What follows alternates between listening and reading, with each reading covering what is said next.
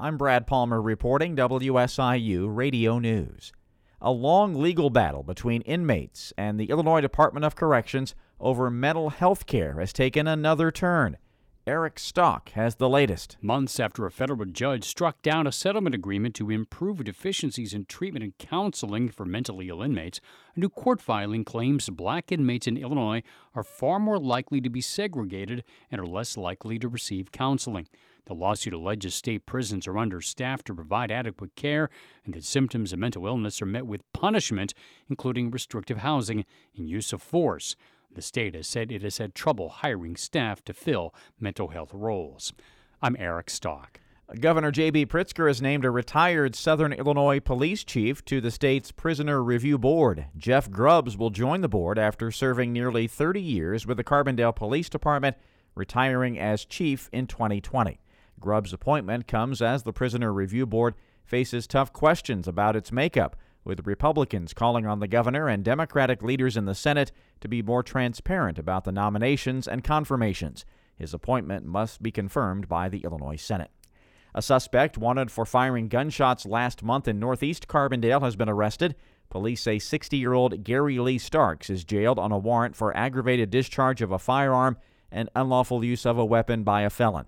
On October 11th, Starks is accused of firing shots in the 500 block of East Willow no injuries were reported, but a vehicle was found to have been struck by the gunshots.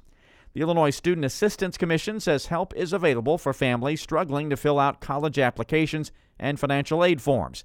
ISAC's spokesperson Lynn Baker says several resources are available, including online tools, short videos, and workshops all over the state. We have one on one assistance available from the ISACorps Near Peer Mentors. They are also available statewide, and there's also a free text messaging service so students and parents can ask questions of ISAC experts and get answers sent directly to their phones.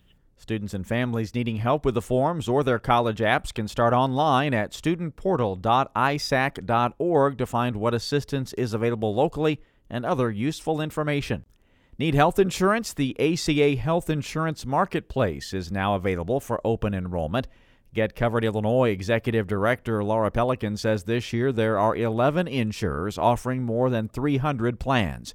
She says the online marketplace lets users compare plans to determine which best suits their needs and their budget pretty comparable to last year. I think it really depends on, you know, exactly where you live. So can't promise that they're, you know, lower in every area of the state, but overall in general, there's a modest increase. People are able to go on the website and actually compare plans. So even if they have a plan this year on the ACA marketplace, always a good idea to go back because plans and prices change. And if they have any trouble, there's navigators on hand to answer questions and kind of help walk people through the process.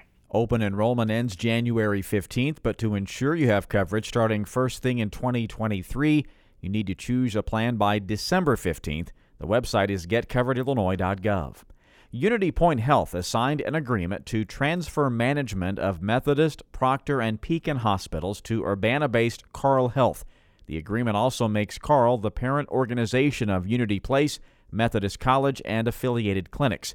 Dr. James Leonard is president and CEO of Carle Health. He says the local leadership won't change. We are substituting in Carle Health uh, for Unity Point Health at the system level.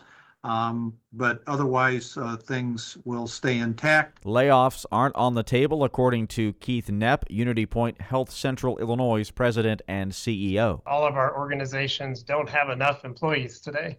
Uh, we're facing significant workforce shortages uh, in many areas, and uh, we need a, we need all of our team members. And so um, we're confident that we'll have a place for everyone going forward. The deal is anticipated to close by April 1st of next year, pending regulatory approval. I'm Brad Palmer reporting WSIU Radio News.